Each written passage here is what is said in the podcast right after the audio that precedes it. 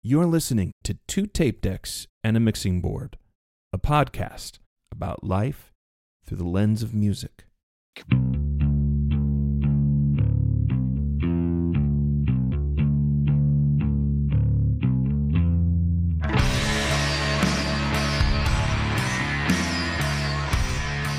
My name is Jay Mack for Two Tape Decks and a Mixing Board. Hey, and this is Sam Wade coming at you. And brace yourself, Sam. We got a really crazy, fun episode this week. I mean, they're all fun and exciting, but this one is particularly uh, a little devilish, maybe a little, little uh, subversive, a little esoteric. I dropped uh, some three really big adjectives there on you. I like it, man. Go for it. Well, first of all, I'd just like to tell our listeners that our show, a new episode is available every Wednesday on all major streaming services. Just Google it. We have a Facebook page, facebook.com slash two tape decks. And of course, B-sides, uh, the funnest part of, it should be the funnest part of your week where we drop kind of a weird, squirrely kind of scenario or conversation bit on. It's a small little five to seven minutes. I think our longest one is eight minutes. So if you just want a little bite-size two tape decks, go grab it. Saturdays. Sam, we are going to talk about some hidden things in music, some hidden meanings, hidden messages, hidden hidden secret agendas that maybe bands have. What do you Easter think about all this? Where where you, where are you coming down on this? Do you think it's all horse shit, or do you think there's something to some of these uh these uh theories and weirdness? I think some of them, um, there are some legitimate things like Easter eggs hidden in artwork and in the music. Um, some of them are people looking for, uh, you know, most likely people looking for something there. But we're going to dive into it and kind of like dissect it, and you know, at, at least some of the more popular ones. And um, I've been looking forward to doing this conversation. I think it'll be fun. Let's just sit down on the couch and talk about hidden meanings. Absolutely. Well, I watched I watched just briefly before we started this a documentary called Hell's Bells, which I'm sure you're familiar with. I didn't watch the whole Oh, thing, but it was it was basically made during the satanic panic of the 80s where everything was the devil. And I think that's where a lot of this stuff started, although it did predate it because the Beatles were accused of doing some things and Zeppelin and but what was it what was the first time you were ever exposed or you were ever uh, I guess informed of maybe there was hidden messages and things you were listening to or or watching. I think that uh, you know, growing up, I, I probably heard you know legends about like hidden meanings in music growing up in Sunday school or you know something like that.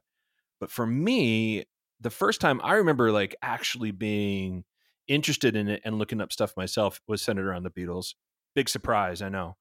Um, but there was a lot of stuff, you know, uh, ephemera and that, um, you know, icon of of the Beatles that lasted into you know the time period. So I, you know, I, that was that was it for me. What what about you? What was the first time you remember hearing it?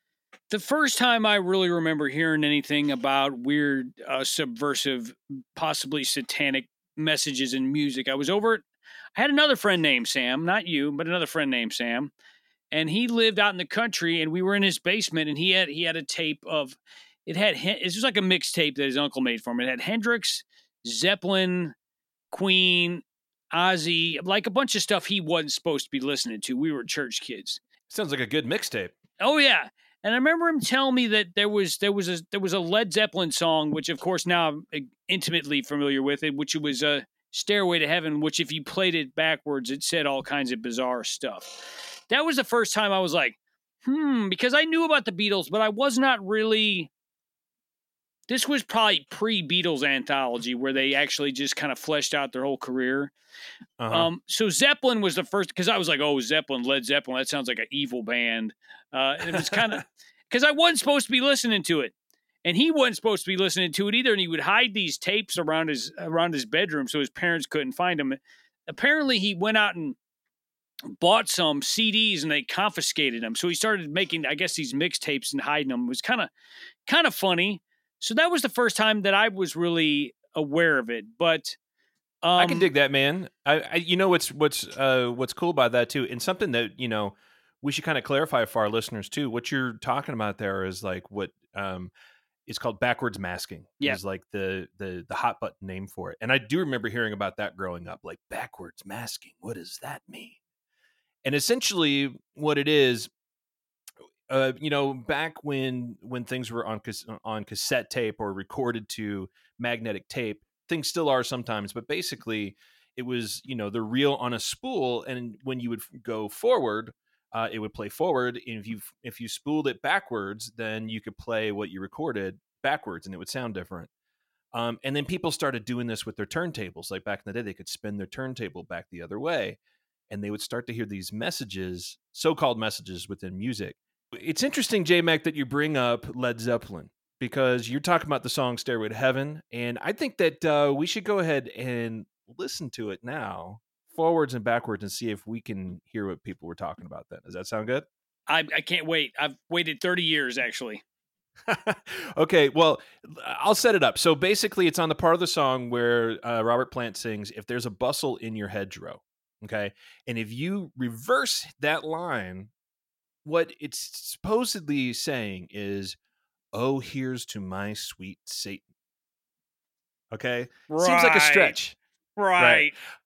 All right, well let's let's just you know let's just listen to it, and you tell me if you can hear this. Here is "Stairway to Heaven." This section forward.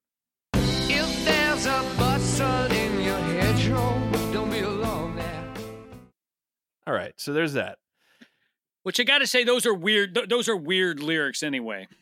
Yeah, I mean they are weird lyrics. Um, you know, probably one of the most epic songs ever made. Um, there was a time when you couldn't go into a music store and not hear someone playing that on guitar. Um, but again, let's just let's just listen to it backwards and see if we can hear this. Again, it's supposed to be "Oh, here's to my sweet Satan." So here we go. This is it backwards.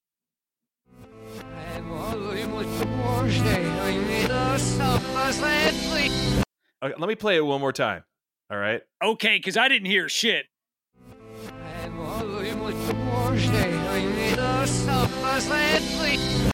No way, Ah. dude. No Dude, I am not hearing it. freaking way. That's I'm dude, not hearing it.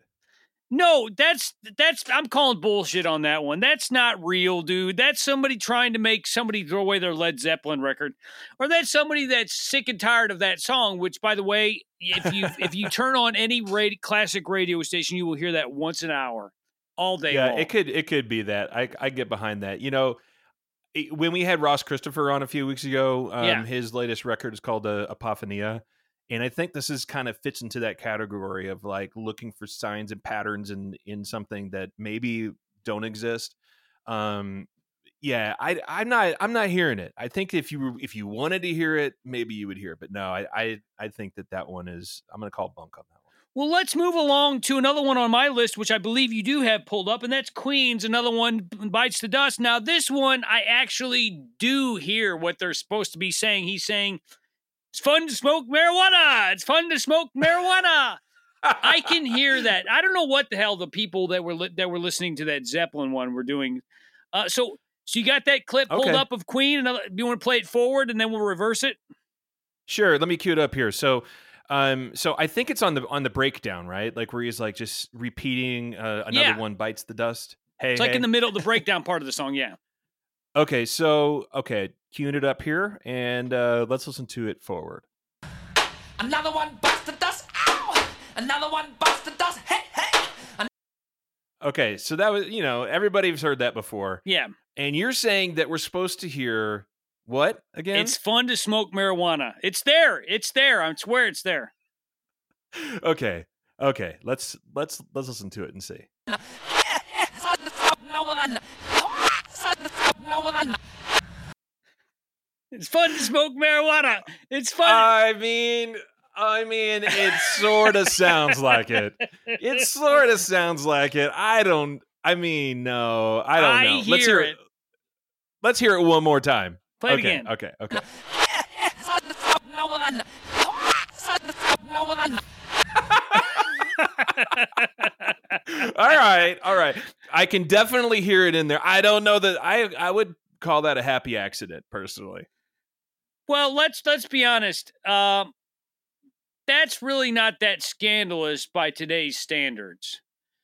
Um, no, I'm no, definitely not uh, in our in our culture now.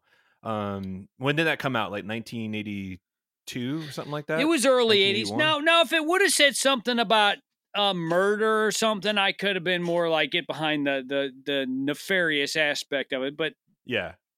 but once again, I think people are hearing what they want to hear. Like if you played, okay, take take a song you or you or me have written or, or one of the projects we've done. You play the Mhm. whole thing backwards, you will eventually hear something that sounds like something else. Now it makes me want to Yeah. go li- go listen to some of our stuff played backwards. You know, um, it can be a really effective tool in um, audio production too. Like some of the coolest uh, solos I've ever heard in a song were actually played backwards. And you know, obviously there's the Beatles references, but there's um, there's a song by this band called the Fire Theft, which was another incarnation of um, the one of the first emo bands, Sunny Day Real Estate. And they put out this record, I think, in like 2003. And there's a song on there called Uncle Mountain and there's a reverse guitar solo on it. Go and look it up if you've never heard the song because it's great. You know, Jeremy Enigk was the lead singer of that band. Nate Mendel and William Goldman ended up being the Foo Fighters. Nate Mendel's still in the Foo Fighters. The song's called Uncle Mountain, and th- this guitar solo is just so epic, and it's a whole like reverse thing, and it sounds really cool. But you know, it, it's interesting to me that people were looking for any kind of sign in there. I, I don't know. On that one, it's a little bit of a stretch, and it makes me think of like the most probably one of the more famous um backwards uh sounds too like do you remember the the whole beatles reference Yeah, yes, I do. so i actually got that one prepared so we can take a listen to it too because we've talked about it a couple times on the show and it's from the white album uh what's the what's the song uh revolution number nine Yeah, there, there's a bunch of weird stuff on that. with uh, revolution number nine there's one of the original things which was whole part of the whole paul is dead myth um he's saying um number nine but if you play it backwards apparently he says turn me on dead man so Oh, I got to hear i this. thought we could check that out Yes, Yeah, please so do. here it is here it is forward Number nine, number nine, number nine. So it's most of the song is just that repeating. So let's just let's just play it backwards and see if you j mac and our listeners see if we can hear what, what people were hearing in this.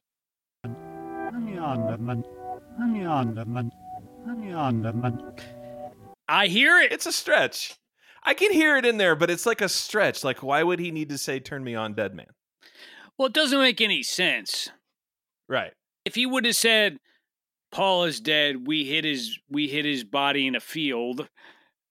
In a shallow grave, walk ten paces from the elm tree. Okay, all right. Then I'm then then you're like, there might be something here, but just turn me on them. man. Turn me on. But it is weird how far people will stretch their their uh, minds and imaginations to encapsulate things they want or want either want personally to believe or want other people to believe. Yeah it's it's something that's been happening for probably since the the the dawn of humanity to be honest but i gotta i gotta give a shout out to the creativity i mean of like looking for those messages and hearing those things in there i, I think that's that's pretty cool. Uh, and, and but but you're right the whole like backwards masking thing was something that was part of pop culture for a long time and and uh, given his reasons on why not to listen to rock music and and why it was had hidden messages and things Well, I got one for you. We don't have the audio pulled up, but everybody, or most people, are familiar with Tupac Shakur and the myth that he faked his own death yeah and and even prophesized it in some of his music. We don't have this pulled up, but there's a song called "This Is the Life, This Life I Lead." And when you there's a part of the song I can't remember the lyrics, but I did listen to it. And if you play it backwards, it says "Yes, I'm alive" and "Me missing you." And I swear, dude, it's more clear than the Queen stuff. Yes, I'm alive and me missing you. So Google "This Life I Lead" by Tupac. Now that we could go down the rabbit trail with that, I think he's dead just because it's I, conspiracy theories are hard to prove. But when you look at some of Tupac's lyrics, I don't have them all pulled up here, but there's there's a there's a paper trail a mile long of things he said and did before he died that kind of you could see how people could say this dude ain't dead. Um, but I think that has more to do with the fact that he was such an icon in the hip hop community, not not just the hip hop community, the music community, the African American community, and he meant so much to people because he was he was kind of a he was definitely a, a lightning rod, but he had some really powerful things to say. Whether you agreed with him or not could be up for debate, but people don't want to think that their heroes are dead. So I could totally see why Tupac saying in his song, Yes, I'm alive and me missing you could really hit home with some people. Yeah, I mean, it's it's a that's an interesting thing too because it's almost like um almost like hearing from a ghost in a way. You know, and you know, it, there's a lot of other th- uh, ways that, that this creativity has been applied to things too. I mean, there are literal songs, um, you know, well, songs uh, in in general, and especially when they're more poetry. Um, part of the magic of them is that you can create a metaphor that can mean multiple things and there's certainly songs that sound like they're written about one thing but they're really written about another thing you know makes me think of that song um, closing time by semisonic Yep, remember that song like a, that's a cover band staple. Uh, well sure absolutely but uh, it was a huge song and you know dan wilson uh, really amazing songwriter um, who if you follow his social media accounts has some really great wisdom for songwriters too i highly recommend checking him out but closing time you know was written about um it was the birth of his child and really written from the perspective of uh the the child being born so it was like uh this whole metaphor for like new birth and new life but it was written into this catchy song called closing time that everybody sings like as the final song of the show and it's time to close down the bar but that's just the genius of that kind of stuff and, and there's a lot of stuff in, in culture that way um so I think you know knowing that those are possibilities also sparks people's creativity to find patterns in other places. But I'm thinking about like all the different like uh, Easter eggs that was hidden in like packaging or in the promotional materials or um, hidden messages in in like the albums, hidden tracks and things like that. Lay some of that on me. Well, you know, for for me, uh, one of the first ones that comes to mind is on uh, Nirvana's Nevermind on the CD. Um, it was like one of the first times that I remember um, finding a hidden track on a record. That was a big deal in the '90s. Like occasionally, I remember DC Talk did that. Right. I know Oasis did it on one of their later releases. Well, and it, they weren't the first to do it. In fact, um, I don't know if they, if anybody else did it before the Beatles, but the Beatles were one of the first bands that have a hidden track too on the pressing on the original pressings of uh, of uh, Sergeant Pepper's Lonely Hearts Club Band. Um, back then, record players didn't have like an automatic return on the arm. So basically, when it would get to the end of a side, now all of our turntables it gets to the end and automatically goes back to the start and resets. Well, some of the older turntables didn't have that. It would just the the the needle would just sit in place on the inner groove of the record until you went and picked up the needle. It would Right. spin indefinitely. Basically, my DJ turntable. I think I can't. I don't remember the brand of it, but it's a newer one. But it's a DJ turntable. and It doesn't have an automatic kickback, so it so so we'll play the inner groove forever. Yeah, and so um, the the you know the Beatles, who were also kind of jokesters, thought it would be funny um, to do a couple things when the needle would get to that spot, and one of them, um, I think this was George Martin's idea, was to get a really high pitched um, tone that couldn't be heard by the human ear, but it was loud enough for like dogs to hear Mm-hmm. so that it would play this really high pitched tone and then they just thought it was hilarious to think that like dogs would start barking and the people listening wouldn't know why Yep. um, but then after that it it plays this gibberish that just continually plays o- over and over and over again and i gotta imagine for the per- the first time people listen to this record if they let it go to the end and they heard this they'd be like what is that because this is a long this would happen a long time after like the piano chord fades out at the end of a day in the life it would just go to this crazy gibberish. So i always thought that that, that that was pretty cool and when digital technology came out and cds were being made some people figured out that um, because on the encoding of the disc you would give each track a, a number in the order. Um, it was different than like a like a vinyl record where there was breaks and silence in between the songs.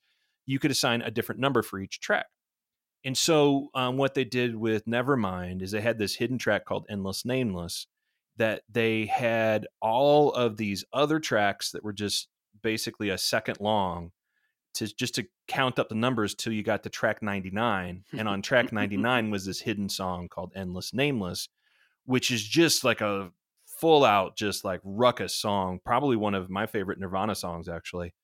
Um, but when people that people didn't think to go to the end of the CD, and then suddenly people would notice like, hey, why are there like all these extra tracks on there? And then probably thought it was a mistake, and then somebody eventually kept going until they got to 99, and then they heard that song, and everybody was like, "Whoa, there's a hidden song buried on this album no one knew about," and it just kind of swept pop culture, and other bands started copying that too. Well, the first time I I think that I accidentally stumbled upon a hidden track, Oasis, I think in 2002 did an album called Heathen Chemistry. It wasn't one of their bigger albums. Had some good songs on it, but it wasn't as popular as some of the other ones. And I was I remember I was at my second house that I owned and I was out in the out in the yard, out in the garage at night cleaning up like sweeping the garage out and just just making it tidy and I the CD was over and I didn't really feel like stopping it. And I, I must have been out in the garage for half hour after the CD was over. Suddenly, blaring out of my boombox came this song, which I think they called was called The Cage, if I remember it correctly. And it was Okay. basically just them in the studio without any vocals, just jamming a chord progression. But I was like, what the hell is this? And because I mean, I was familiar with hidden tracks, but I had never played that CD to the end. Like, like you said, once it got to track eleven or twelve or whatever the, the last one was, I would usually pop it out and just turn, put on another CD. So that is that is what I love about CDs is you can hide things and and stuff. Yeah, you know, when I, I had another experience with a hidden track on a CD once, um, that I have never actually seen duplicated in in another spot. Um, I that I'm sure it's happened, but there is the ability when you're mastering it, you could take a song and actually make it as a negative number, right? Because um, when you're when you're authoring a CD, you can have like pauses in between the songs that just like count down like three seconds, and then Yeah, yeah. song. Well, apparently on those countdowns, you can actually insert audio. And I remember buying this maxi single um, by this uh, artist that we've talked about before, named Phil Keaggy. It was a complimentary like uh, EP essentially that went along with his album Crimson and Blue, and it was called it was called Revelator. And uh, I got a copy of this, and and I remember like uh, I was I was up late listening on the headphones um, on the family stereo down in down in the living room by myself at night, and it gets to a point in between songs, and there's this just this ridiculous studio jam where they start goofing around and making jokes, and they're singing like this fake song about um, the thing from Addams Family, and like just kind of riffing on it and I started busting up laughing. And I was laughing louder than what I realized because I had headphones on, and it Yeah. like woke up everybody in the house. They were like, "What is going on?" And I'm just sitting there, just laughing my my my my ass off, you know, listening to this song. Just kind of blew me away because I wasn't expecting it at all. So I love that kind of stuff um, that you can hide little things. Well, and this is going to be the old man in me coming out, but that's what I definitely miss about records and CDs, I guess, as, as well. More CDs, I guess, than records uh, was the the hit the the ability to hide things. Now, when you stream a song, you're pretty much getting what is labeled on there. I don't think they have hidden streams. I mean, maybe maybe they do. Maybe I'm just not aware. Maybe I'm not cool enough to understand that. But when you got a CD, I remember for after after Nirvana and I guess a band DC Talk had a hidden track, I believe. I would on Jesus on the Jesus Freak album, I Mhm. would I would hunt for hidden tracks on stuff. Well, it became a thing. Do you remember when like uh, enhanced CDs came out and there were, people would like hide um, CD-ROM stuff on a on a disc? You had to put Yeah, like hidden videos and stuff. Yeah. Yeah, it was it only like that phenomenon probably only lasted like four or five years. Like this stuff was being produced, but it was a, it was a thing for a while. Like you know, it's like anything to kind of create like a like a groundswell or to like hide stuff on there just just for the fun of it. Well, I remember I think it was Street Side Records. I'm dating myself at Mid Rivers Mall. Once again, I'm dating myself, which is still open, by the way. Support your local mall, people. And I went in and I saw this. It was a single for Oasis, uh, the song "Who Feels Love," which was uh, like it was like 2000, so it was after their really big heyday. And I bought it and I put it in my computer to, I guess, listen to it. And there was there was a video there was a video for the song Barry. Yeah. it- people don't remember, but you they used to bands used to put out singles and like CDs, and there would be like Radiohead did this two or three extra songs on there, kind of extra stuff. Not only did it have two extra songs, but it had a video. But you had to put it in your computer to know because you put in your CD player, obviously your CD player can't play video. But if you put it in, a media player would pop up and this video would start playing. Well, I mean, this isn't a this isn't a time before like you know YouTube, um, before like TikTok, before anything where like you could just you know it was before it was really the the whole uh, internet was in its infancy, um, and there there wasn't like um, even bandwidth available to to play clips Nope. that much. So to find something embedded on a CD was like a nice surprise. I definitely miss those days. Um, maybe maybe we'll get lucky and maybe somewhere down the line people will go, let's start putting out physical media again in conjunction with our with our streaming releases and then put little extra stuff on so people will will buy the stuff. I love my my physical media. I love my movies and my CDs and my records. there's still some artists out there that are doing that kind of thing and and finding a way to be to make things novel uh, and the reason i say it that way is like i wanted to shine the spotlight on, on on one of the cool things that like jack white is doing like you like you can you can almost argue that that jack white is at least in a large part responsible for the whole vinyl resurgence.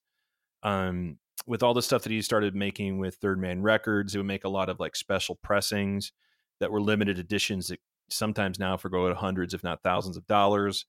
Um created new techniques to like mix colors of vinyl um and do like all these special pressings. And one of the coolest things that he did um was just it was a, it was a little bit ago a few a few years ago now but when he put out um his record uh called uh called Lazaretto, um, there was a cool little thing that they figured out how to do. And when you put the record on and spin it on your turntable, in the dead wax of the record, it's encoded this pattern that only shows up when it's spinning. And what it does, if if you look at it from the right angle, um, it actually creates a hologram of I think it's an angel floating above the record that's coming from uh, on this on this vinyl record. Are you serious, dude? yeah it's a it's amazing like you know there's still people doing this kind of stuff you know it doesn't happen quite as often because there's like production costs as- as- Sure. associated with this kind of stuff but yeah man go and look it up i'm sure you can find like a youtube video of it spinning or go and pick up a copy of the record it's a great album um but yeah it's it's on there it's it's it's pretty cool Well, Jack White is an old soul. I watched a documentary with him called It Might Get Loud. It was with him, Jimmy Page, and The Edge, I believe. Great documentary. And they show him in, in, like making guitars out of like like just terrible instruments and and it's eh, he, I didn't realize how much of an old soul he was. He wears like old timey clothes all the time. It's awesome. So yeah, yeah he's he's a great artist contact us. Come on our show, buddy. you know, one of the coolest things too um, that uh, that I thought of too for like stuff that was hidden, um, and this is one that people didn't find out about right away. So I know on a, on a previous episode we talked about uh, when we did our Icon series on Radiohead, um, we talked about the idea that possibly in Rainbows and OK Computer can um, be mixed together um, to create one like super record. Well, they're they've been doing this kind of stuff in their music for a long time. There's a lot of hidden messages hidden in their music, um, some confirmed, some not confirmed. Things in the artwork that are foreshadowing other records. But one very real thing um, in 2000, when uh, when Kid A out, came out, the original copy of the CD, and you can still find some of these. The original copy of the CD, um, if you lifted up the black tray inside where the CD sat and pulled that back, there was a an entire hidden booklet with artwork and writings and stuff that didn't exist uh, in the in the main booklet for the CD. People didn't know it for a long time until like somebody probably pulled it apart. Like, wait, what? Where is the where the, like this booklet was in here the whole time? It's that's a pretty cool thing too. There's a copy of that up at my local Slackers. I'm gonna have to go get it because I, I almost bought it last time I was up there searching like a dinosaur for physical media. Yeah. Well, if you find it, let me know. I almost bought it. I'm gonna maybe I'll go up there this weekend and get it.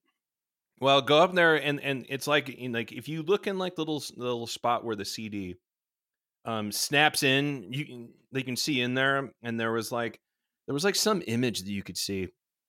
Um but you have to like lift it up and and look underneath. So I bet you, I because you know millions of copies of this were made. I bet you there's some out there that like the owners never even realize. Because how often do people pull apart their jewel cases? right, right. I gotta, I gotta tell you about one more hidden thing, dude. Go for it. And this is one I'm pretty sure you've never heard this before, and I bet you a lot of our listeners never have. Um, but this has got to be one of the coolest hidden things I've ever heard about in a song. Are you ready for this? Do I have my shitting pants on? I don't know if it's like that, but uh, it is. It is incredibly ingenious and cool. So, um, you may have heard of the artist uh, Aphex Twin. Okay, now he's like an early, like like an early uh, uh, EDM artist. Um, he's a legend in his own right now. Um, but I- I forget the year that it came out. I, I, I think this was like in the in the late '90s, early 2000s. He put out um, a single for the song called uh, "Windowlicker," and uh, the B side. yeah, it's definitely quite a name for a song. But the B side to this song was called uh was, was actually this this whole formula uh, equation that is really unpronounceable because people just shorten it to uh, uh, equation. But what someone figured out is if you take the audio file of this song and play it through a a stereogram, like a like a spectrograph, um, that um, dis- displays the audio waveforms on the screen while it's playing, a face is actually encoded into the audio that only shows up when you look at it that way.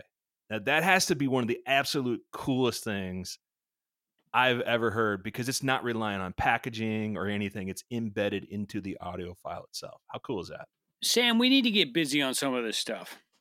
How do you know it doesn't already exist in our music now?